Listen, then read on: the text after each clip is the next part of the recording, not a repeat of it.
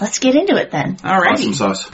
I ask that the gods and goddesses of our respective paths bless this circle so that we may be free and protected within this space. And if you have this one word, pagan or paganism, for the pagan community. exactly. The, the big umbrella. And that was fucking fantastic. Best Of the year. podcast ever. Hey! To each We're other. three pagans We're Exactly. three pagans. and a cat. And may the works this day of be of the highest good for all present and those listening. So mote it be. The circle is cast. The true tarot is symbolism. It speaks no other language and offers no other signs.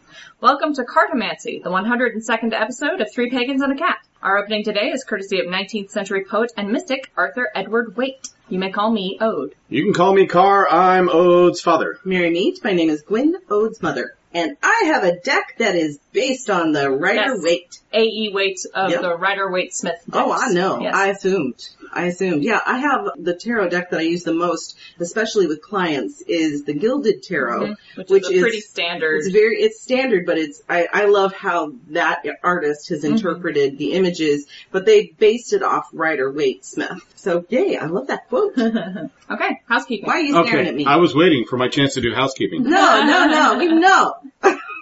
We have two new cats. They are Cabra and Michelle Adnan Zivo. Welcome to our new cats. Yes. And we love you. And one new hunter, Sloth.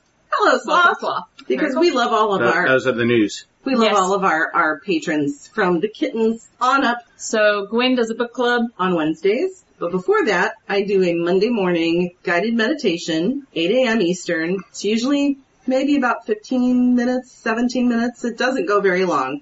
I'm also starting to add those to YouTube, to my, to my YouTube channel. And then on Wednesday, I do at 7 p.m. on Zoom, I do a book club and we are currently discussing How to Be an Anti-Racist by Ibram X. Kendi. And you're And on chapter five. Yes, There you go. So anybody can join at any time, correct? absolutely. All right. Yeah, because we always give an overview and our conversations tend to lap. So Gwen, is your YouTube channel different than the three pack channel? Yes, Yes. actually it is. It, uh, if you look, if you search Gwen of Three Pagans and a Cat, you should be able to find me. Cool. All right, so that's it for housekeeping. That's it. We're house kept Okay. and house swept.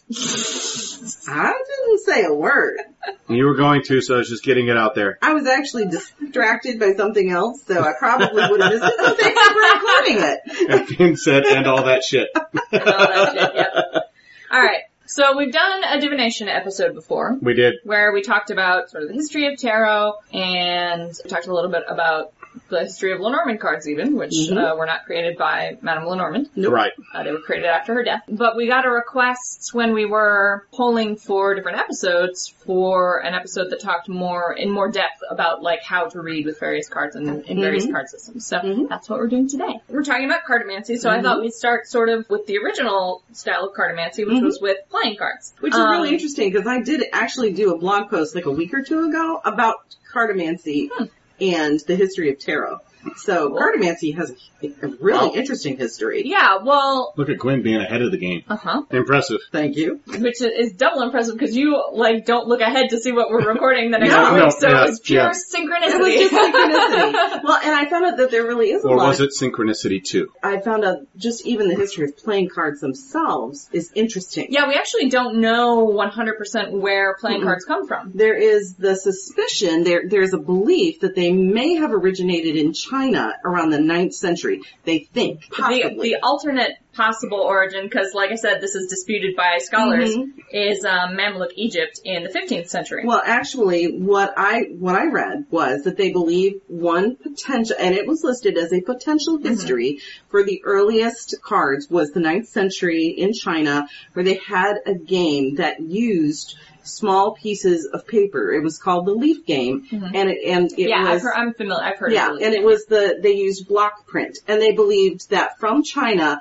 It moved its way to Egypt to what became more familiar, More traditional traditional what we know of as playing cards. But they think that the idea of that kind of a game originated with China and through trade made its Possibly. way to Persia and Egypt because all of the you know all of these Right, there were cultures extensive Right. trade networks. Yeah. Yeah. have well, and these cultures all have similar kinds of games with small pieces of paper or cards that have in- images on them. But we don't have a definitive No. history on any of this. It's all speculative at this point. Exactly, and that's and why, probably we never will. Right, yeah. which is why I said possible, Right. not definitive. Right. There are Yep. basically there are like a whole bunch of splinter groups Yep. of academics who have very different, very strong opinions on Yes. the subject. Exactly.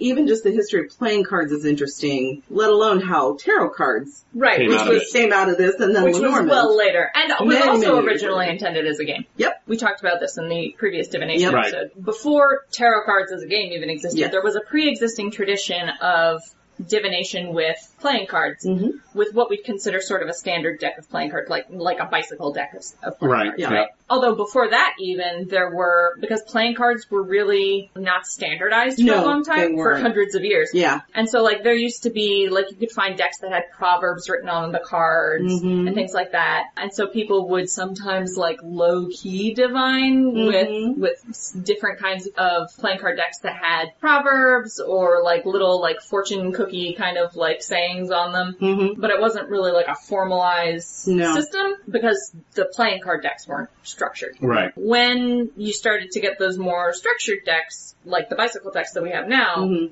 they're developed a system of cartomancy, and it's not clear where that came from either. Yep. It's not clear when or who first started using them for divination. The Mhm. traditional supposition is that it was Roma, that it was Mm-hmm. the, the Romani people who were doing fortune telling on the outskirts of cities Mm-hmm. with playing card decks and palmistry. But the only source I've been able to find for that is actually a hoax. Mm. It was a book written by a novelist and he made it all up. And I've never used a traditional playing card deck for Mm-hmm. cartomancy, so I can't, Neither have I. yeah, I can't, uh, speak to that. I, ha- I haven't either, but I have a, a set of cards now, a little set of just regular playing cards, and I'm going to see if I can learn how to use, do traditional cardomancy using them. Good luck. See how that works out. Good luck to you. Yep. Well, I mean, you But- have four suits, so that should Right, be yeah, fairly no, yeah, I easy. mean, you and can, the court cards. Yeah, and- and obviously all of these cards do have, eh, like in a traditional bicycle deck, there do exist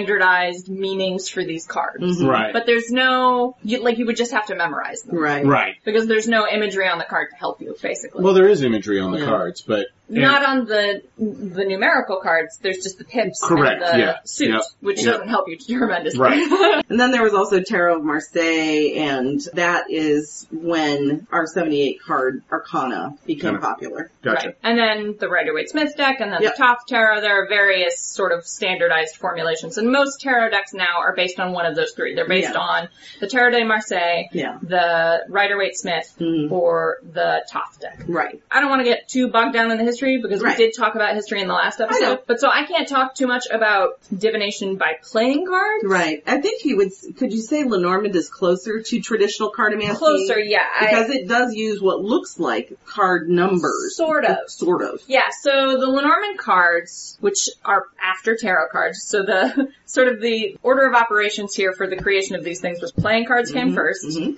eventually, at some point. Some- Eventually. Oh, somewhere between the 9th Somehow. and 14th centuries, playing cards came into existence. Which is a Somehow. huge span of time. Very, very huge. Um, many, many, many. Somewhere between Huge. the 9th and 14th century and China and Egypt, Yep. playing cards came into And then existence. Europe got in there and And then, said, and then "Hey, Europe let's do adopted this." them. And then in the 16th to, through the 18th century, tarot card as, as a game, Began Taroki forming. became came into existence in around Italy and France Mhm. and Germany, Mhm. all of which played three very different styles of Very Mm-hmm. tarot different- game. Very different styles. And you, did you know that original game from Portugal and Spain? I guess they still do that game. Yes. Yes, and They still do there, that. yeah, there are actually several areas in, in they do it in Italy, they Yep. do it, and there are several areas in the world where you can still play like traditional tarot games. They're some of the oldest games in existence. Yeah, there. So yes, there are there are Yep. still places where you can do that. Yep. Um, it's just mostly in the English speaking world we use tarot for divination instead of for games. Exactly. So Madame Lenormand Hmm. came into existence, right? And, and she like read for Napoleon Bonaparte's Yeah. wife, right? She was, she was huge. that this is who who Madame Lenormand was, and she did cartomancy with a combination of playing card decks and tarot decks. And in fact, she would have multiple decks out at a, at a time and would pull cards from them randomly as she was reading. So two years after her death, they came out with the Grand Jeu or the the Great Game, Right. Which is what they call a Lenormand deck. It has 54 cards, and then five years after that, so seven seven years after Madame Lenormand's death, they came out with the Petit Jeu, which is the lesser game, which is 36 cards. That's the more familiar Lenormand deck for most people is the Petit Jeu. Right. And Lenormand cards are like a weird fusion Mm-hmm. of The two. tarot And- and, playing cards. Yes. Because Tarot they- and cartomancy Yeah, because the mashup. they have symbols on them rather than numbers and pips. The, all the cards are numbered 1 through 36 or 1 through 54. Yes, they do have numbers. They do have numbers on them, but the numbers are not the primary point. They have like a symbol that means It's like there's numbers, but don't pay they, attention to the they numbers. don't matter that much. They don't matter. Um, but the the symbols mean like a specific like clover just means luck, and you'll have like fox Mhm. and snake. Like snake is supposed to be deceitful woman, and that's just all it means, Mm-hmm. right? Although I've I've heard that there's some people who've expanded on it, but Yes, yeah, that's but the basic. traditionally, that's what a Lenormand Yes. deck is. It's, It's it's, it's, very a sequence of straightforward. very straightforward meanings. Yeah. Yeah, so it, it has symbology, but it's much Mm-hmm. like more straightforward symbology than is on the tarot. And we felt like it was more what you would use for fortune telling. Yeah, Like that, straight and up you fortune get much more straightforward answers. Yes and no. Yeah, Yeah. exactly. And times Yeah. and specific details about people. Mhm. It's much easier to get like a straightforward, grounded, material answer from a Lenormand deck than it is from a tarot deck, which tend to be a little more airy fairy. Yeah. And and that said, none of us really got into the Lenormand deck. No, no, I mean, we I'm own one. determined we, we to. own one. Damn we, it! we dabbled. Gwen and I have both dabbled with the Lenormand. Yeah. I even Um, took a class with, with my friend who is a very skilled Lenormand reader and she did a Mm-hmm. reading for me and she did a reading for others and I, and I sort of got it, but I think what trips me up and this is what she said too is it's, you have to take your mind out of tarot to read Lenormand. I would say, yeah, I think, I think the Lenormand is much more literal than Yeah, tarot is. Yeah. And you, so you have Like to the take, thing just means what it means. I know you would Exactly. think that you would be more into I it know, then. right? I'm an extremely literal person. Yeah. Part of it is that you have to have a very, like, you have to have a question that's relevant to Yeah. Mm-hmm. the Lenormand deck, Right, Right, yeah. for it to be useful to. So, like, I have to be looking for, like, what's what's the time frame I should do X, Mm-hmm. Mhm. and pull like a sentence of Lenormand for that. But uh, I Right. think it also depends on the reader because my friend Amy, she did a grand tableau. Right, the grand tableau is where you lay down all of the Yeah. cards in the Lenormand deck. Holy ballsack. Yes. and it was basically a life question. What's my life going to look like in the next three months? But a grand tableau A is not for beginners. No, no, no. And, and B, the whole point of a grand tableau is to read more widely. yes. When you do like a traditional Lenormand reading with a couple of cards, Yeah. you're not going to get that. You need are going to something get more you need specific. something more concrete. And it's really impressive when you do see someone who's skilled, like, like my friend Oh, is, a grand tableau is really to see interesting to her watch. just, to see her just interpret this grand And- tableau, I'm like, And the fascinating thing about the grand tableau is that the cards all relate to each other. Mhm. And so when you lay them all down in the grand tableau, like how close cards are to each other in the sequence changes what their effect is on each other. Interesting. yep. Wow. It's very It's interesting. very complex. It's this whole like fascinating web of cards. Which is And why yet- I didn't get into it at all because too much fucking learning. oh my god, yeah. I just want to be able to like look at it and intuitively I- say this is what it means. I would and say yet- Lenormand is, is not really an intuitive style and Right. yet of Amy deck. would disagree with you. She kept trying to tell me, and I'm like, Amy, I just don't get it. I think the Lenormand. So here's something we will need to talk about, I guess, for all of these methods. Yes. Is the that there are multiple styles, I guess, of approaching Yep. uh, every kind of card divination, any any kind of cardomancy. Mm-hmm. There's what I mostly do, which is um, sort of a visual language style where I'm mostly reading the image on the card and interpreting that image, right? Like Yep. the image on the card means something to me and I'm interpreting through that. There's the memorization method where you just memorize what all of the cards mean, like in a set of keywords, Mm-hmm. and you can just sort of rattle those off and you don't even have to see them. You just know, like, Right. three of cups is X because Right. you've memorized the meaning for it. There's intuition, which is you lay the cards down, you don't even necessarily know what someone else would say they mean, but you just sort of get a vibe. And that's how I read the which is cards. how Gwen reads. I'm and an that's intuitive how reader. I read. Too. Right? Yep. Mhm. So- And- And, it actually is kind of a combination of the intuitive and the the one where you kind of know what the generalized meaning You have might the keywords. Yeah. Yeah. So for some of them, not for all of them, but And I think most people do combine all Yeah. of these methods. yeah, right? I, like I think so too. Because there's the imagery and it all plays off together. some people will do just one of these Yeah. approaches, and some people will sort of combine them into a more Right. holistic reading experience. So maybe that's probably what I would say I do is more of a holistic thing. For me, the Lenormand feels like a deck that I, my first approach to it at the very least would have to be a memorization one. Like I would have to just learn what all the symbols mean. Mm-hmm. Right. Because a lot of them are And where they change depending on where Exactly. the place they're in. And, Yeah. and because a lot of the symbols are not intuitive to me. Right. Like their meanings don't make intuitive sense to me. And that's because they're based on like social standards Mm-hmm. Mhm, that were social. like com- norms that were common at the time they were created and Right. aren't as common now. Right. Mm-hmm. So here's my question Uh-huh. though. Uh huh. So like runes take a long time to learn, Mm-hmm. Mhm. right? And you have to blood them in. Yeah. Right? So would you blood in a Lenormand deck because it takes that much time to learn? I don't think so. I've not heard that for the Lenormand. I'm asking Ode in particular Yeah. because it's a yeah, something no, I that don't think Ode that's does. I don't think that's a standard thing. But Yeah. the difference so the reason that the runes are blooded is that I'm establishing like a, a payment. Like I'm Mhm. establishing a, a payment and a connection with the spirits of those runes. Right. I haven't done that for any of my tarot decks. Okay. My my tarot decks have never required that kind of commitment or that level of, of But- payment and exchange. Is part of that because they're very intuitive for you? Would the then learning part of Lenormand be more like the runes for you? I'm asking questions you may not have the answer to again. I I think it it would require because it's not intuitive at least for me. Right. It would require that same kind of investment of time Yep. to learn. I'm not sure if I would. Bl- you know what? I think it would depend on the deck probably. Gotcha. I'd have to like get a Lenormand deck and see whether that felt like it was a requirement to work with that deck. Just instinctively, I don't think so. But I don't own a personal Lenormand deck, Yeah. so Right. anything's possible. I do know that Amy suggested when you get, a, if you're starting out with Lenormand, you get a very basic deck, Mhm. just like with tarot, Yeah. so that you can learn the principles of it, learn the symbology. You can memorize so the you, symbols. yep, and so you can learn to read the sentences to Mhm. communicate Right. with the deck before you start branching out. That was one of my errors. when Yeah, I you got- started with I a started fancy out one. with a fancy deck and could not read it because I didn't understand the language. Mhm. And I think that that goes for Yeah, we all wanted- of these types of, of things though, I think, is that it's usually better if you can start out with a, something basic and move on from there. That's not the for usual, everyone. right? That's the usual. So that's the advice I would give, Mhm. but it's actually not what I did. right.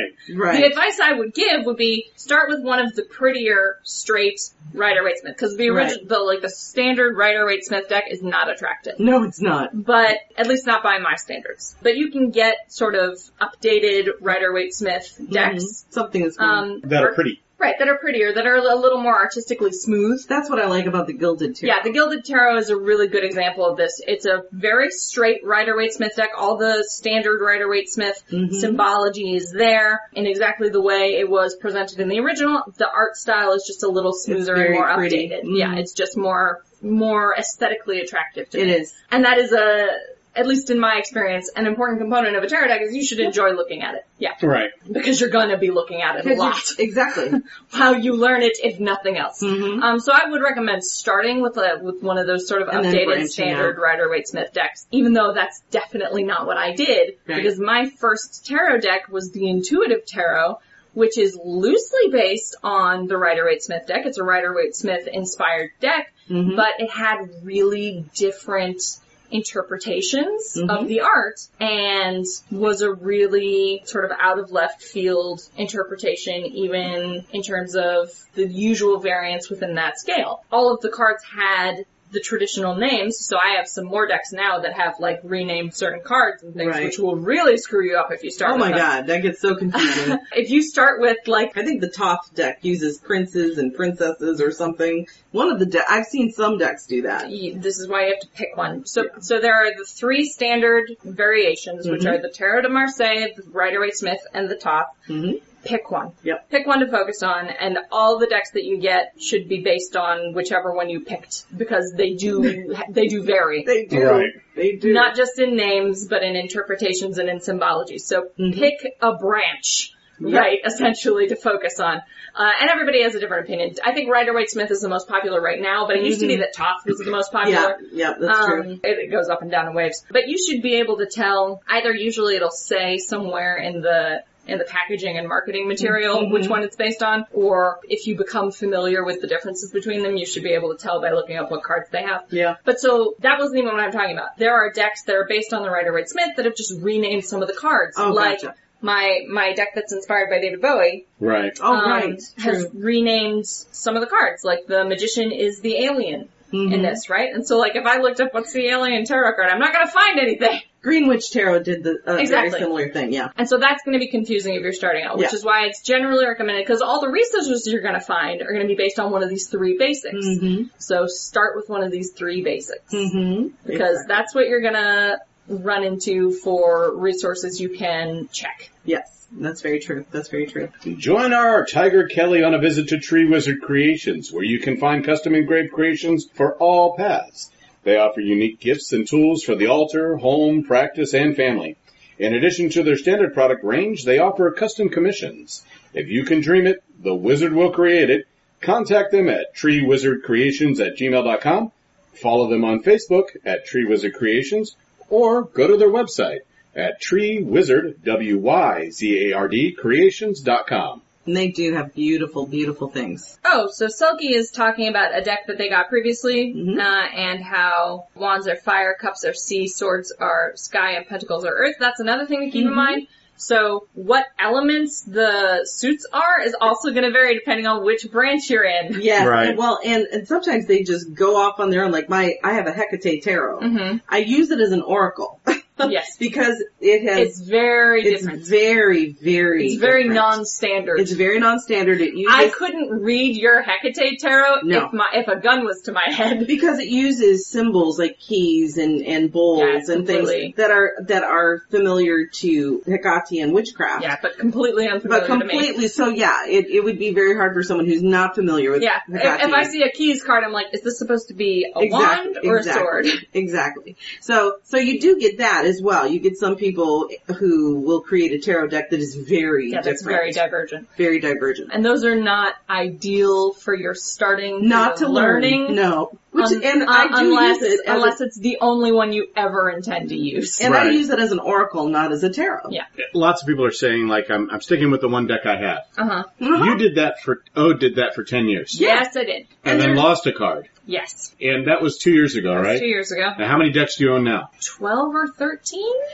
Yeah. so, We so there have- is a slight addiction to owning tarot Uh decks, huh. apparently. This is something We- to bear in mind. To be fair, part of the reason is that I like to look at them. And I was going to say, we have a friend, Moira, Uh huh. who has over a hundred decks because she likes them because they're pretty. Yeah. Right, She yeah. likes the art. yeah, yeah. But I, and I have several decks. I had not anywhere close to what Ode has. Um, I only have a handful, but I generally use two decks Yeah. and and to the rest are for pretty. And to be fair, even with the with all the decks I have, I do have like a standard deck. Yeah. Mm-hmm. You know, like Mhm. I have my primary deck that I use most of the time, and I have sort of a secondary and tertiary decks that I Mhm. sort of switch in and out, Mm-hmm. and then I have a bunch of other decks that I use occasionally. Right, right. But like even the Herb Crafters Tarot, which I absolutely love, and I do that for readings if I'm feeling like there needs to be like a healing component. hmm Um, but it uses very unstandard types of suits and, and for its major and minor arcana. Which isn't a problem. It's No. just not good for learning. Yeah, it's not good Um, for learning. This is also something which I was reminded both when you were talking about, oh, I need a healing vibe for this, Yep. and when you were mentioning your Hecate deck, Mhm. is that sometimes a deck will end up like earmarked for a specific purpose. Yes. Either it'll be dedicated for communicating with a specific god or spirit, Mm-hmm. or like the vibe is just always good for this specific kind of thing. Mhm. It always answers questions in this way or Yep. with this And I know that- tone. when you all go out and do readings for public, Mm-hmm. Mhm. you usually bring multiple decks Yes, because just in you case. don't know what who the I'm gonna encounter. Right, yeah. what who the querent is and what their question is that may affect which deck you use. Exactly. I, if, if I'm going into a situation where I don't know what I might be called on to do, Mm-hmm. uh, I bring a range of decks. Mm-hmm. 'Cause, Right. Like my, I have my standard deck, which has like a fairly concili- not not conciliatory, but a gentle tone. Mhm. Right. Where it's willing to just sort of gently lead you to the conclusion you're supposed to be at, and then I have some decks that are They'll much hit you in more the face. that are much more aggressive, Yes. and are just not interested in your bullshit. And I have some decks that won't answer a question directly, but would prefer to like make you answer your Mm-hmm. own question. But but would your gentle deck be most people's hit you in the face deck? Maybe. Okay. Probably. 'cause- probably. I have admittedly, yes, I have admittedly used this deck that I think is very gentle and reassuring uh, with querents who Ended up crying. who have been a little distressed by the results. But to be fair, I have found the same thing with Gilded Tarot, with herb crafters tarot with a lot of time it comes down to how you're interpreting it. Right, yeah. Sometimes getting a reading is just going to make a querent cry. Sometimes it's just going to be hard. Yeah. It's just going to be hard. So I did want to talk a little bit about when you're learning the cards Yes. and when you start to move into intermediary reading, right? Okay. Mm-hmm. Mhm. So I think there's obviously the same way there are multiple reading styles, there are multiple like learning approaches. Yes. You can take a very intuitive way, which is which is how I learned initially with my first deck, which is just to look at the cards a lot and That's because you lost the book. I lost the book Uh, yep. and didn't have the and like I said, this was sort of a divergent deck, so like I could look up what the standard meanings were on the internet. Like AOL. Yeah, uh, yeah on AOL internet, I could look up the standard meanings in the early aughts. Um, but I couldn't I couldn't get the exact meanings of my cards. Right. Because they were different. They Yeah. You have to diverged. learn them for So I had to learn them for myself. So I had to, I was forced to le- to use an intuitive method to learn my initial deck, which for me, and this is probably why I'm still a primarily visual reader, Mhm. involved really studying the images on the cards and sort of internalizing the symbology of them Mhm. so that I could figure out what they were trying to say. Right. And that's, that process is like very built into how I think of tarot. I think of tarot as visual image sense. Mhm. Not everybody does. And then when I moved into and started learning other decks, I now actually go through the book. Yeah. Yeah. At least once and see, you What know, the meanings what are. the, what the artist's, what the creator's intention is for the cards. Right. Mhm. And then I do the same thing I did with my original deck, which is after I've gone through the book once, I throw the book away Yeah. and I go through and study the visual symbology of the cards because that's how it clicks for me. And part of that may be because I'm an artist, Mm-hmm. Yeah. so I have like a very visual Yeah. framework for understanding the world. for me, what I what I started doing was using the book and Mm-hmm. following whatever, reading each individual description, you know, studying the card, and then I I would get stuck into the book. It was very hard to break away from the book doing that. And you had a you had a real struggle with that. hmm And so what I ended up doing after I got the initial understanding, and what I did was I, it was through, got the Gilded Tarot because it was part of the Easy Tarot set. And that book recommended taking one card at a time and then writing about it. in- Journaling. journaling about it in a notebook and applying it to a question in your life and then applying it to someone you know might be going through something similar and going from the, and then just kind of internalizing those meanings. But what really worked for me was throwing away the book, well not throwing away, but Right. putting the book on the shelf and just trusting what the wor- what the cards were saying to me through their imagery. That is how I've moved forward since then. So I'll do now similar to what you do is I will I'll go through the book, I'll look at each card, I'll spend time with each card, but then ultimately I put the book away. And because I learned through the Gilded Tarot, that is the imagery that speaks the clearest to me. Right. And so I use that to interpret other cards. You know, whatever the equivalent is, I go, okay, this is what it is. This is what I know is the interpretation. And then I let that card speak to me what else it has to say. Right. That is actually useful. It's this is one of the reasons I do recommend learning one of the um, standard branch original decks Mhm. is because if you know the symbology of the original deck, you can sometimes see like echoes of it Mm-hmm. in more modern decks. Exactly. So sometimes you'll see like reinterpretations, but you'll see the echo of that original meaning. Mhm. And I often find myself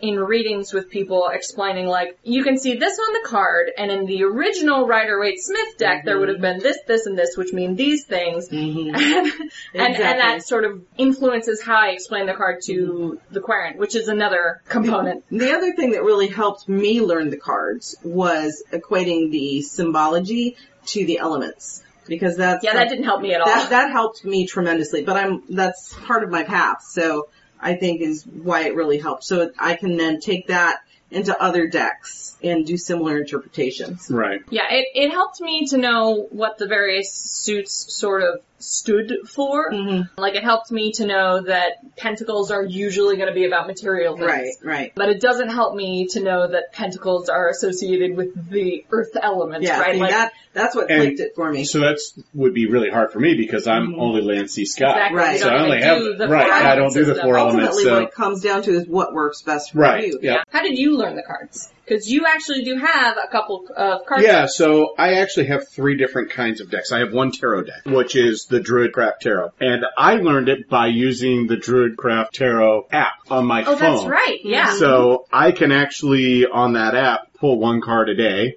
hmm hmm and I use it And it as a gives learning you, thing. like, the yeah, it gives me meaning the and- entire meaning of it, both in face up and in reverse. It gives me a, a chance to like just do it right off of there. Also, if I do a spread with this, Mhm. with the app, is it does give me all the meanings as I go through the spread. So that helps. Convenient. you. So right, so it'll help me learn. And I've actually used it to do a spread for a couple of people. Mhm. And it's easier for me because I have all the verbiage right there and I Right. don't have to you got dive. Those keywords. I have those keywords right there and it, I don't have to dive completely into like, okay, what does this look like exactly? And you know? looking up each one Right, in the yep, book. Yep, and, but it's, so it's all right there. Uh-huh. So, and the company that I got this from, yeah, they do a bunch. don't yeah, Yeah, and I'm, yeah. I'm just gonna plug them because they do a crap ton of, it's called The Fool's Dog. They're Which is a- just a small software company, but they do tons of different decks. they?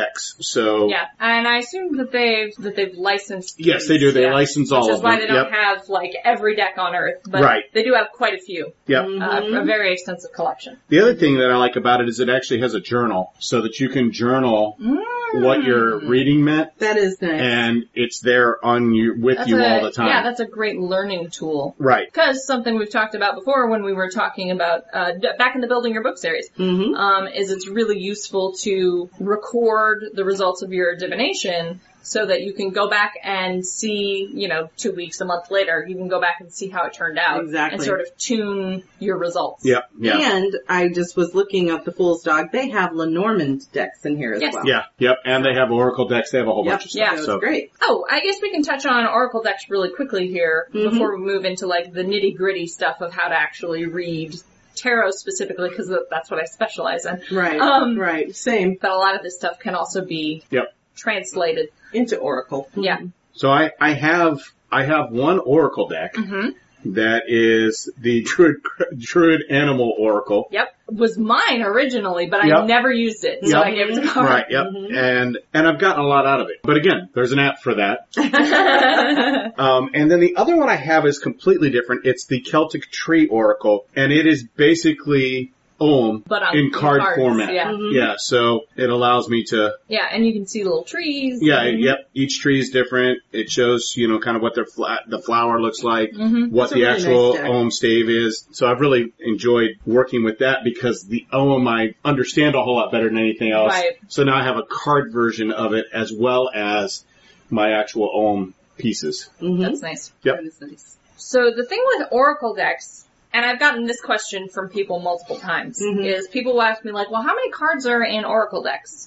and I have to tell them like, it's gonna depend. It depends. So, so every oracle deck is unique. Yeah. The, the whole point of an oracle deck is that unlike tarot, which is a formalized system on one of three branches that Mhm. has like really structured um, sets of cards and meanings for those cards, hmm an oracle deck is just whatever the artist, whatever the creator decided they needed to make cards for. hmm And And they, it's- they could be related to like every subject on earth. It's often themed. Right, Um, yeah, it's, uh, I- I've never seen an unthemed oracle Right, deck. but it's themed, but it's also themed to communicate with a particular energy or a deity or Not a type necess- of deity Not or necessarily, but sometimes. Yeah. Sometimes, so, like I've seen angel oracles, which are designed to communicate Communicate with with angels. your angels, and the moon oracle to communicate with moon deities, and Mm, and or or the moon energy, if you will, things like that. Or fairies. I've seen a lot of fairy A lot oracles. of fairy oracles. Mm. Yeah. Uh, that's not always the case. No, no, not always, but that's, Sometimes. that's what I have. And neither uh, of mine are that way. Yeah. that's how I've experienced Right. the Oracle cards. Yeah. And the types of decks that I've gotten, they've generally been designed to communicate to a specific type Energy. of energy. So yeah, the, there's a huge range, I guess, in oracles. So you, it's really hard to make any kind of generalizations about oracle decks. Like it's literally just whatever someone wanted to make, basically. Like there are no rules, I guess, Right. for oracle Which decks. is kind of nice. Right, Uh, it's that's the ve- nice they're very thing about Oracle. unchained. It's very unchained and so it, it uh, speaks to a lot of different people for a lot of different, in a lot of different Yeah. ways. Yeah, I mean Yeah. like It's a little my more free Yeah. than, than tarot. Um, It's, it's the free form. It's the free form cardomancy. my two oracle decks I have in front of me are 25 cards and 38 cards. respectively. respectively. Yeah. So I I've mean, had it's- some that are like in the 30s as far as Most, Yeah. I have noticed, cards. eh, like I said, you can't Mid-thirties. generalize. You can't generalize about Oracle Yeah. decks, but I have noticed most of them tend to be in the thirty range. I had like the Dark Goddess Oracle, which I traded for a tarot deck. but um, but it was specifically the the creators of this Dark Goddess Oracle created it specifically so each card would tune into Dark Goddess energy Sure. and for shadow work. It was almost specifically for shadow work. So was the objective that each card was would, it different Dark Goddess? Yeah. Yes. So So every was- single card was a different dark goddess and had a different message for you that would draw you into a different kind of shadow work. It was very intense. So, but were the cards intended to get the attention of the goddess on the card, or were they just intended as like sort of prompts? presumably, my understanding, at least how I interpreted it from what I read and how I used it, it was meant to tune into that particular deity and the message from that deity was on the card and it was meant, it was all very much shadow work oriented. I actually think oracle cards require a lot more intuition than tarot Yes. cards do. Yes, they do. Because you said like you oh you'd interpret it the same way you would tarot.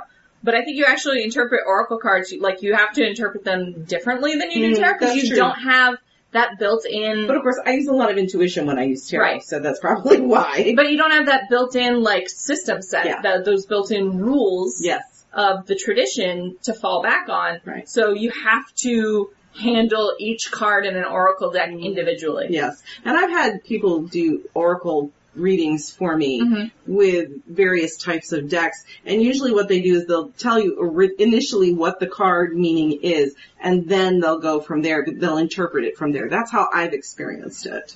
I mean, that's how I read tarot for people Yeah. too. So, Most of the people I read That's for what I'm don't saying. know what the tarot cards mean, so they That's- need an explanation. and that's what I'm saying, why I, I feel like it's similar to tarot, even though there's more of an intuitive And vibe there, to there just oracle. is. I think it's because you're starting fresh with every oracle deck, right? Right. Like you can't take anything you've learned from working with a previous oracle deck into a new oracle deck because it's going to be a completely Mm-hmm. it's different going to be very experience. different experience. Join our tiger Amanda and relax with the salts of Wonderful Body Co. These soaks and scrubs inspired by popular books and characters are designed to delight multiple senses with fragrant scents and sparkling mica. You can also find a small selection of rollerball fragrances. With a few dozen options available, you're sure to find something you'll like at Wonderful Body Co.'s collection. This week, Ode is recommending Howl's Journey with notes of juniper, moss, and frankincense. Find Wonderful Body Co. online at wonderfulbodyco.com or go directly to the shop at etsy.com forward slash shop forward slash Wonderful Body Co. and use the coupon code the number three PAAC thirty for thirty percent off of your order. And we really recommend you do that because the stuff is awesome. And the Yes. 30 is also a 3 and a 0. It's not the word 30 written. Correct? Yes. Yes. to be Three clear. zero. Just, I don't want anyone to put in the wrong coupon code and not get their 30% off. That's right. Because the prices are already excellent. Yeah, they're already really and well. then you're getting a 30% discount. So Yeah. take advantage. and they smell great. oh my god. By Yes. far. And worth it. there is a three pack. Yep, we have our own paths represented. Witch's Path, Druid's Path, Heathen's Path. Mhm. They're all wonderful. Yep. And you can get them in, In rollerballs and, Mm-hmm. and, in bath salts. Yep. Yep. mhm. So they're wonderful. Yeah, they're great. So I guess now we can talk about sort of the, the nitty gritty details That's right. of how to read tarot cards. Mhm. And like I said, some of these some of these things you'll be able to apply to other systems, and some of them you won't. It's gonna it's gonna depend on what system you're looking at, really. And sometimes you can create your own. Yeah. the first question that I get a lot is how you're supposed to shuffle, hmm uh, and the answer to that is any way that you can shuffle. That's right. How, whatever feels right to you.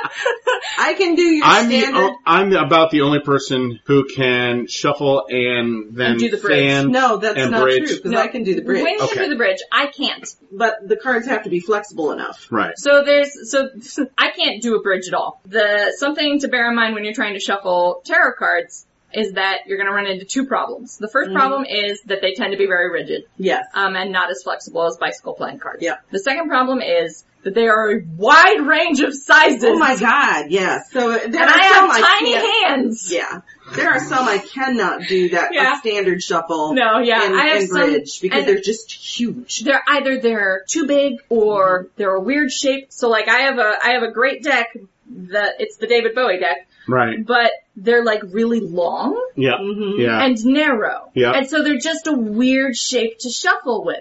The wonderful thing about a well-loved card is that They it become more eventually, flexible, yeah. become, eventually You have, to becomes ba- flexible. you have to basically break in a tarot deck You before do. you can shuffle it properly. And for me, like the Gilded Tarot is a standard size. It's maybe a little I bit think it's a bigger. little bigger than a bicycle deck. Oh, it is. This is this would be a bicycle Yeah. card. Okay.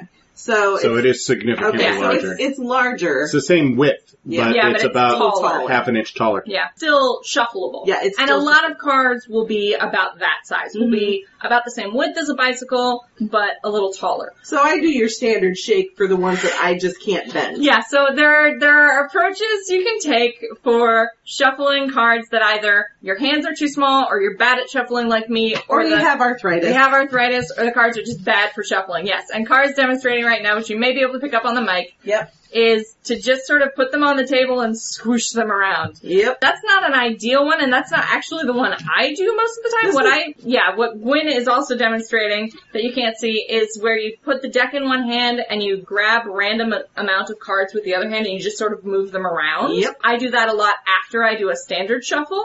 So I'll do a standard shuffle, and then while I'm processing the question, I'll just continue to Right. do like a, I don't know what you would call that, a shake and shuffle. I A don't shake know. and shuffle. A shake Yep. and shuffle. A shake and with- shuffle. With I usually in do my a hands. combination of Yes. standard, bridge, shake and shuffle. Yeah. And then the other thing I do when I'm trying to like reset a deck Mm-hmm. So like if I've done a bunch of readings in a row and have some Mm-hmm. downtime, I'll lay out the cards like one, two, I'll make like six piles and just add ra- cards to random piles Mm-hmm. until I've used up all the cards in the deck and then I'll stack those piles together. Right.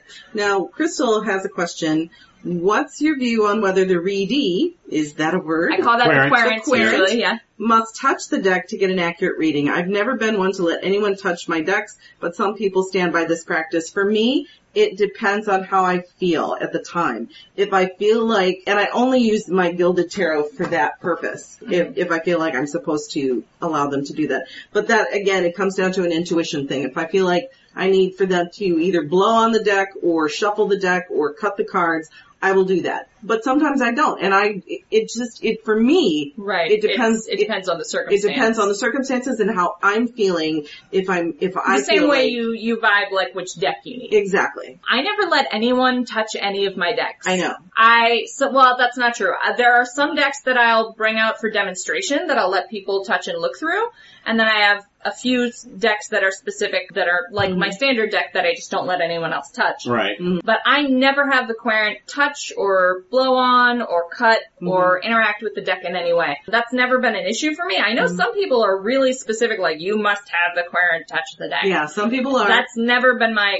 experience. think it depends And on the I don't person. care. I Cars, always, cars really like lackadaisical. If you Yeah. want to touch the deck, you can. If you don't want to, he doesn't mind. Yeah. for me, I keep a crystal with my Gilded Tarot so that I can basically clean the deck between readings. So I'll, you know, use my crystal there and then I'll tap it uh, as many times as I feel like I need to to Yeah, the knock ta- the to knock Knock tapping- off that energy. Yeah, the tapping is the only thing I do to clear my deck. Yeah, To, yeah. to knock off the energy. But and I- then I do, like I said, a reset where I just shuffle the whole But I deck. especially will do the, the cleansing of the crystal if I've allowed someone to shuffle touch it. or touch the deck. Yeah. And I, I find it interesting that like I don't care about the cards, Uh-huh. but if anybody touched my ohm, Yeah, you'd have strong opinions. I'd have strong opinion. Touching the ohm cards, I don't care. I But feel touching the ohm but touching the themselves. actual ohm themselves because, a- as you all know from watching me do readings with them, I'm always, my hands are always Yeah. on them. Yeah. And so And that's part of They'd the be- reading process. that's part of the reading process. So I would think that somebody t- else touching them would throw that off. I feel right, like like break your rhythm. Right, yeah. yeah. Or break the connection. Yeah, that could be.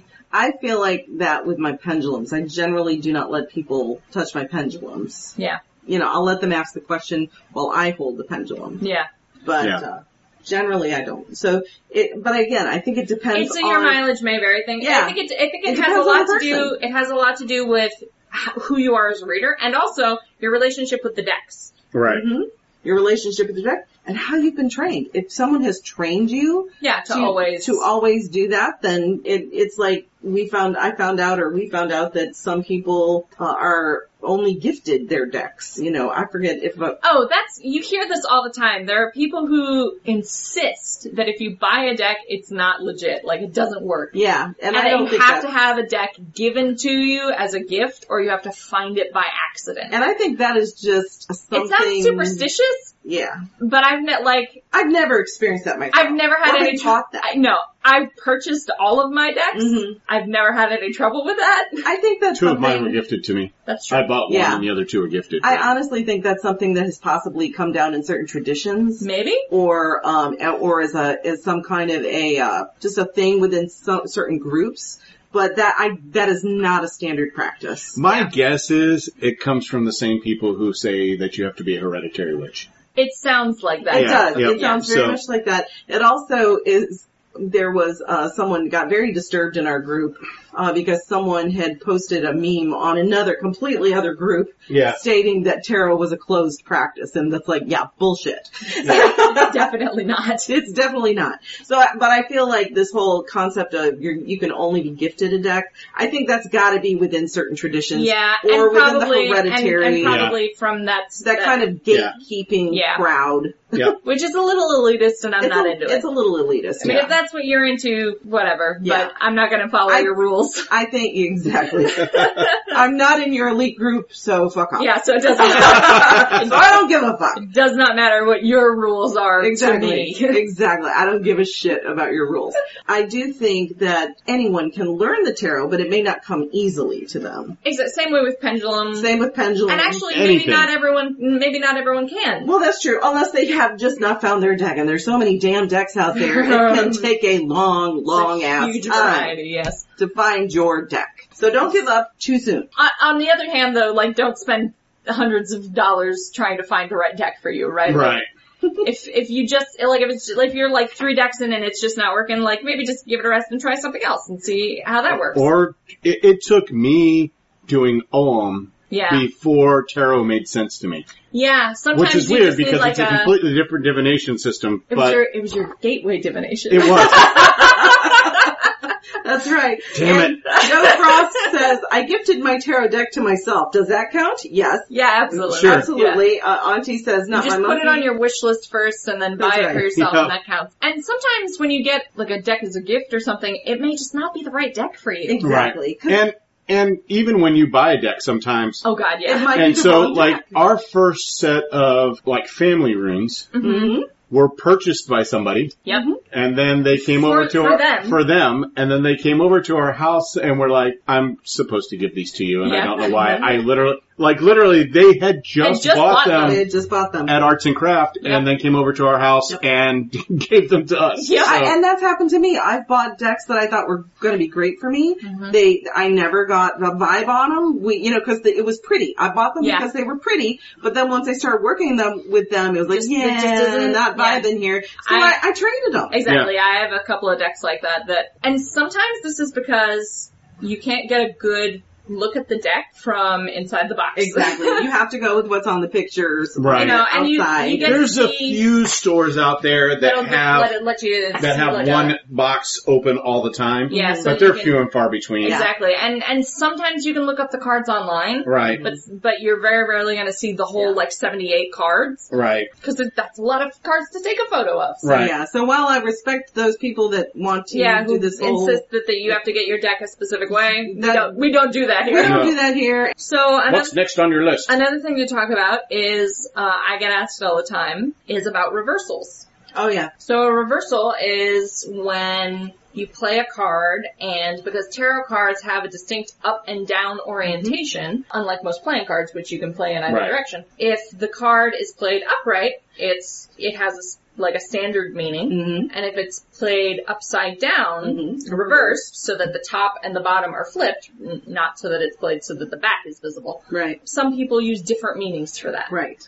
Um, and they can be tend to be on the negative side. sometimes Or can be. there are so like there are It seems like everyone I meet, every reader I meet has a different take on reversal. Same, 'cause I use reversals, but they don't mean to me what they might mean to someone else. Exactly. So some people have like completely different meanings for the cards Mhm. based on reversals. So they don't have like 78 cards. They've essentially got what They 78 doubled times them. 2. Someone do math. 156, I think. Okay, so they've got 156 cards depending on which orientation they play the cards in. Right. I don't do that. No. And like when says, a lot of people read reversals as the bad version of the The card. so- opposite of what the, of well, what it is. well, sometimes. So sometimes people will read them as the opposite of Mm-hmm. the standard meaning. Sometimes they'll read them as the negative aspect of the Mhm. standard meaning. Mhm. And some people will do what I do, which is the card plus hard mode, Yeah. which is really, like I couldn't give you a standard meaning for what a reversed card is. A lot of it has to do with the circumstances of the spread Right. and how the cards relate to each other. So like And then what some- hard mode means might mean something different for this card between like three different readings. Mm-hmm. And for Right. me, a reversal tends to mean an extended period of time. right. You know, so the, the card is indicating something in a person's life. When it comes up in reverse, for me, not always, but generally it tends to mean you've been dealing with this situation for a long time and it's gonna continue this way for a while. That's usually how it comes up. But again, it depends on what the other cards are in the reading. And that's is why a lot of people read reversals differently or they just don't Mm-hmm. Yes. read them at all. I know They just flip several the readers. card up, yeah, you I know, know, I know upright several and- readers who simply do not They read just don't. reversals. Yeah. Because they feel like the upright cards give enough information Mhm. and you don't Which is need- fair, because 78 cards is a lot. Exactly. and each individual card can mean multiple things. So I do read reversals, but occasionally, like, I'll grab the deck in such a way that, like, everything's reversed Yeah. by accident. Yeah. And in that case, I'm usually like, I'm gonna just flip these and read them upright Yeah. Right. and see how that goes. That's the other thing I want to say is if you're doing a spread, at least for me, if you're doing a spread and you lay them out and it just feels wrong, I pick those suckers up and I will shuffle them again because I'm an intuitive reader. right. And if I feel like this is just literally not, This is what- nothing. This is nothing. This is going to tell us nothing. I don't know I- that I would do that. I think I would. I've never done that. I have Dive occasionally, deeper. so once or twice with a querent, I've gotten a reading that was not intended for them or it Mm-hmm. Mhm. wasn't the question they asked. Mm-hmm. And usually they've been like, that sounds like it's for my husband, Mm-hmm. Mhm. or that sounds like it's about this other thing I didn't ask you about. And so usually I'll do a second reading for them trying Mm-hmm. to answer their actual question. Same. But sometimes it's the cards going, that's not the question you really should have Exactly, asked. right, exactly. You should have asked this question and I'm Right. just going to answer that one. And Exactly. I do both those things. I do all those things, but sometimes, and it doesn't happen very often, the cards will start coming out and I'm just like, no, this is, we're just, this is just not right. Something is not connecting. So then I'll reshuffle and I'll, I'll deal you then again. tap as well Yeah. to like knock To off clear the off yeah, to whatever clear is- off whatever is not working. That was You got wild. I've never had that. I wonder if that's because you're a psychic medium and maybe be. you're, you're connecting into something else. Could be. 'Cause it does, like I said, it doesn't happen very often, but when it does, I'll just scoop them back up and tap them and shuffle again. The other thing is when they jump out, sometimes I've had entire readings jump out of my hands while Oh. I'm still shuffling. Yeah. Yeah. yeah. So now we'll segue into, Into spreads, spreads. and we can start by talking about drops. yes. So Yes. a drop or a dropped card Uh-huh. is where you're shuffling and you're getting ready to lay things down for the spread And it just jumps right out. and of a your card hand. just goes, hey me, Yep. falls right out the deck. Sometimes um, you get a whole bunch of them. At the same Sometimes time. I've, I've gotten as many as three at a time. I've had as many as eight. Oh my god. It was like bizarre. That's a whole spread. It was. I, th- I, it happened once. Almost half the spread was was laid out. Just jumping So- out of my hand, I was like, "Holy crap!" So people handle dropped cards in different ways. Some people just put them back in and keep shuffling and figure if that card needs to come up, it will. hmm Some people, so what I do is I put If it jumps out, it's, it's part of the reading. Right, but I Yeah. put it to the side. Yep. And I don't take it as part of the standard spread. I put it Mm-hmm. to the side as Like a Mm-hmm. signifier. like- or- as a Mhm. clarifier, which we'll get into clarifiers in a second. Yeah. Um, I'll do that if there's one, but if there's multiples, I make it part of the spread. yeah, I never do that, but I think that's because my spreads are usually like relatively standardized. Yeah. hmm And so like there's not a place in the spread for these dropped cards. So I put Right. them to the side and use them as like, and in addition to, here's Right. what also Right. the deck has to say. So sometimes a card drops, Mhm. And as far as I can tell, it's actually just like I fumbled. And that happens. And, And, if so you don't have feel to like you you do have to sort of learn to tell the difference between like a card jumped out Yep. and I was shuffling badly. Yeah, and Right. I've gotten to the point where I now know. Yeah, and you that's know, and that's one of those when, I've- intuitive when things. it's an accident and when it's not. that's one of those same intuitive things like knowing when it's time to draw, Yes. like when you're done shuffling. hmm And I can't tell you when how you'll know when it's time. you just know. you just kind of know that now it's time. Yep. And sometimes that's, you know, five seconds after you started shuffling, and sometimes it's been like five minutes and you're like, I'm sorry, we'll get there eventually. We'll get there eventually, and people are looking at you like, what? and this is why I don't start the timer if it, if it's a paid reading until the cards go on the table. I've never taken as long as five minutes, but I have. sometimes it, it can take a while. and sometimes, and often that means, especially if you're doing a reading for a querent, uh, in, in Yeah. like a public setting, that means striking up a conversation That's while you keep right. shuffling. exactly.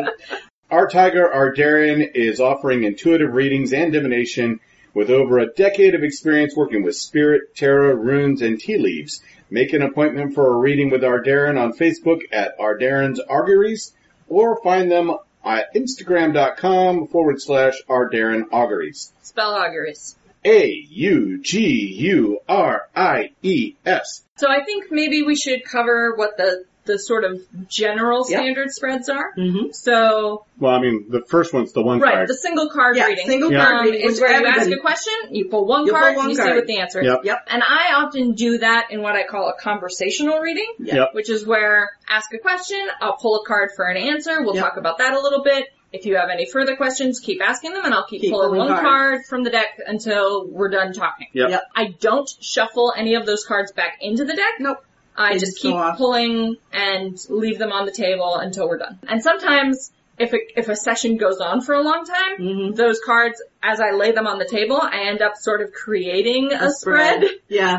because the questions are usually related to each other. Mhm. Right. And so the cards end up having a relationship based on the answers and That's then like five or six questions in, I've got like a whole like impromptu spread that I can then also read Mhm. the spread. Mhm. Gotcha. So Exactly. Those are fun to do. those are, I, I like a conversational style. People don't recognize them as much, Mm-hmm. but it's a I find it really productive, I Yeah. guess, especially if people come in not really sure what their question is. Exactly. Exactly. And then the three card. Right, which is a pretty standard one that basically is the first thing you'll learn how to do. Yes, pretty much. And that's the that's the basic reading I do for our hunters and above Yep. Mhm. uh, once a month, which is coming up. Yep. Mm-hmm. Past, present, future. Right, that's Usually. that- usually, Usually. yeah, that's For me, the that's what I've been traditional. doing, yeah. That's, That's the, the traditional, three card Yep. orientation. You can substitute other things in, like Yes, you can you be can. like action, consequence, res- alteration, like and change, a lot of that can depend on the question. If you Yeah. feel like they've asked a question that doesn't where need past, present, future aren't that relevant. yeah, it, that doesn't it's not relevant, but you don't need a larger spread. Right. A three card spread is enough. Then you can change the meaning. I never And- thought about this, but I could do land, sea, sky pretty Yeah. easily. Absolutely. Yeah. And that's an easy three card spread for That me. would be really Absolutely. interesting, Yeah, actually, yeah. what the meanings of land, sea, and sky were, Yep. and how they related to the cards. That would Correct. be a really interesting exercise. I Yeah. sense a divination note Yeah, coming yeah. up for the family.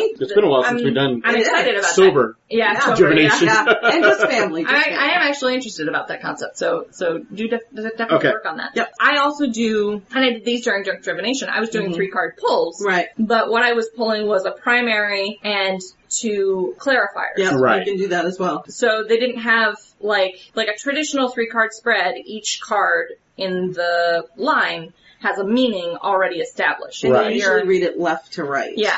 And you're interpreting the relationship of that card to Mhm. its position in the spread. Right. Which is, I guess, now that we're getting into Yeah. spreads that have multiple placements, this is something we need to talk about. You don't just interpret the cards in a Mhm. tarot reading, like Exactly. their individual meanings. You also interpret the relationship of the card to its placement in the spread Exactly. and the relationship of the card to the other cards around it. Exactly. Yep. So there are like three levels of interpretation that have to happen Mhm. with a tarot card spread reading. Which is why it's nice to learn. You can do the same thing with the Lenormand deck. It's nice to learn using a, a three card spread. You can understand what their relationship is to one another a little bit easier, and then start adding more Mm-hmm. And start cards building up to and making- bigger and do spreads, larger yeah. spreads. So those are the two very basic ones, right? Yeah. The one Yeah, card one and the card, three One Three card card. and a three card, yep. All right. So I want each of us to tell what our favorite spread is. if you're willing to give up yours Mm-hmm. Okay. to Ode.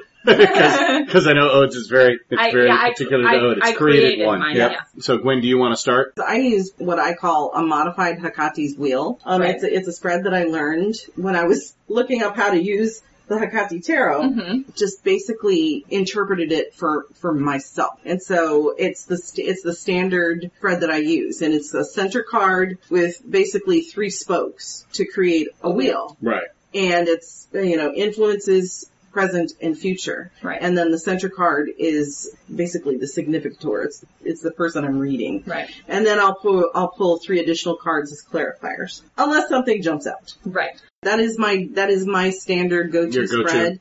I enjoy it using it because it is very clear, usually to me and to the to the querent, Right. because I have that c- center card, the center part of the wheel that is the the querent, Right. and it tells me where they're at at this time when they're asking the question. Then the spoke to the left, it is what's influencing them at this time. And I usually put three to four cards on each spoke. And um, it just depends Right. on, on what I'm feeling, if they need three cards or four cards per spoke.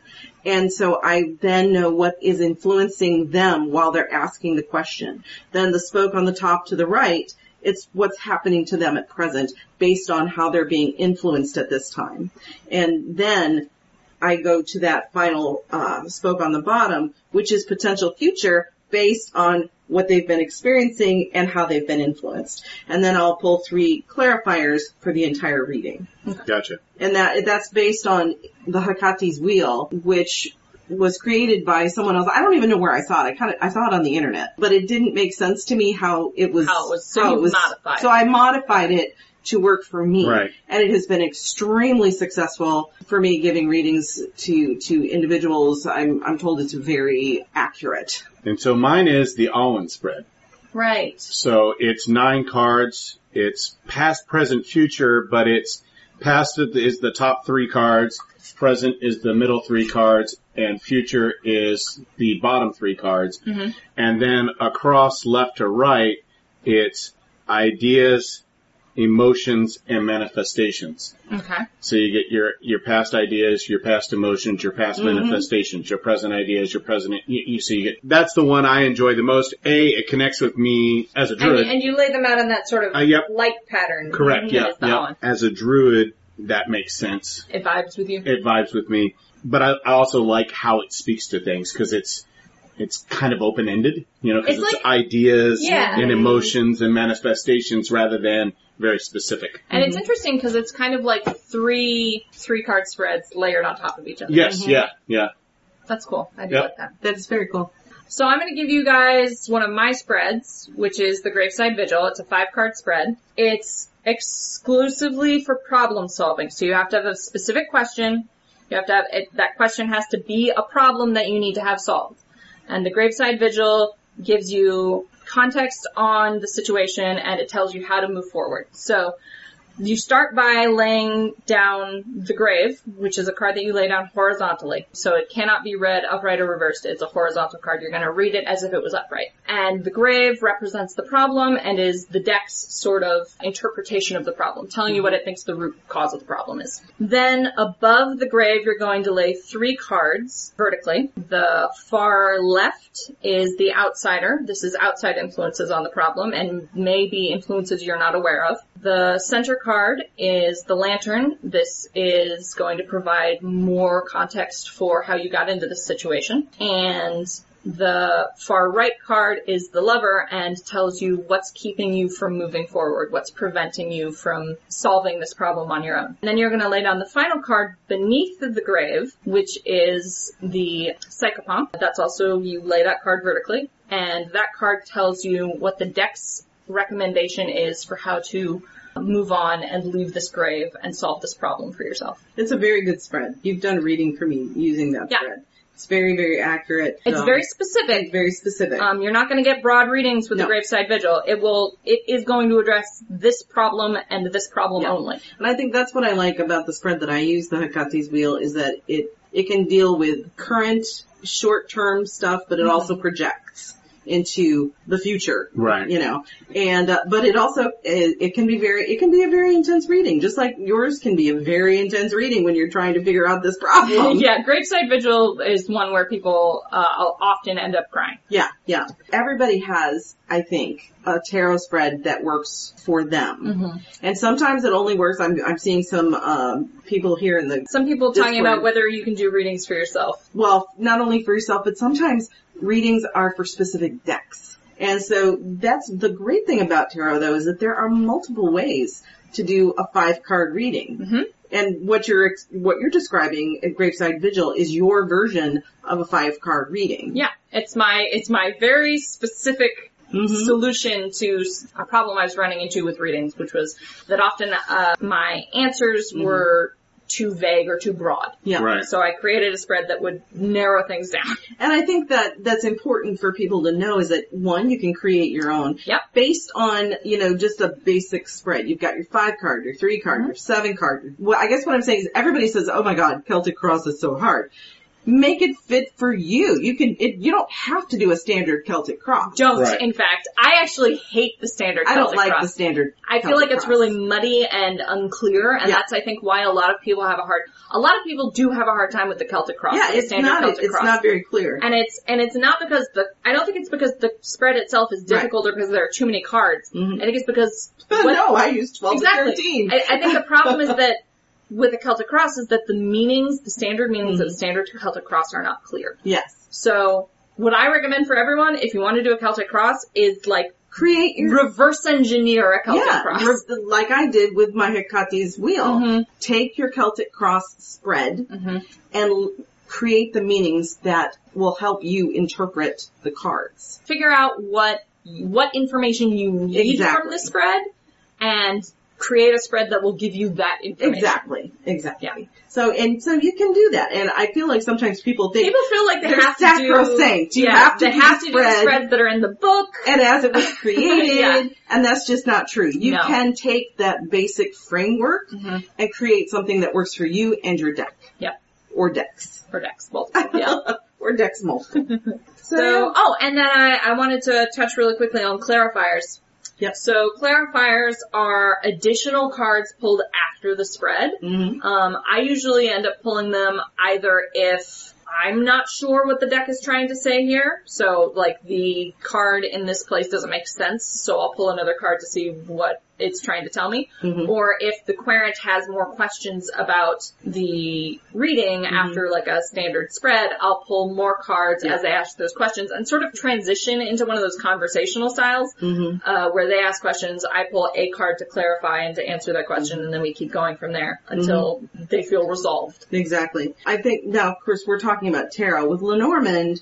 You, Yeah, it doesn't work like it that. doesn't much. work like that with Lenormand. You really And you are. can do that same thing with the spreads with Yeah. Oracle decks. Yes, yes. Let's say that with the oracle, you can. It's very. You can use it very similar to Mhm. to a tarot. You can create your own spreads Yep. and meanings of those spreads to Yep. work with the or you know to work the oracle in a way that will answer the questions that you are being asked. Yeah, and in a way that's very similar to how tarot cards. are used. Exactly. Now with Lenormand, Lenormand's a little more specific. Yes. because you are literally reading it as a sentence. It's you know, and it There's is- grammar to there's Lenormand. grammar to Lenormand. Yeah. When you have like you do have your basic three card spread. That's a group, but like you could not do a one card draw for a Lenormand No, because that's just a word. because it's a word. That's Right. all it is. And it's just like it not going doesn't to really tell you. a It doesn't lot. mean as much in Lenormand as like a single tarot card. does. Exactly. Right. You might be able to use it for a yes or a no, maybe, but You can, I think, yeah. Yeah. But but other anything more complex than that with Lenormand, you need multiple cards so Right. that they talk to each other. Exactly. So like unlike Oracle or Tarot, which you can do one card,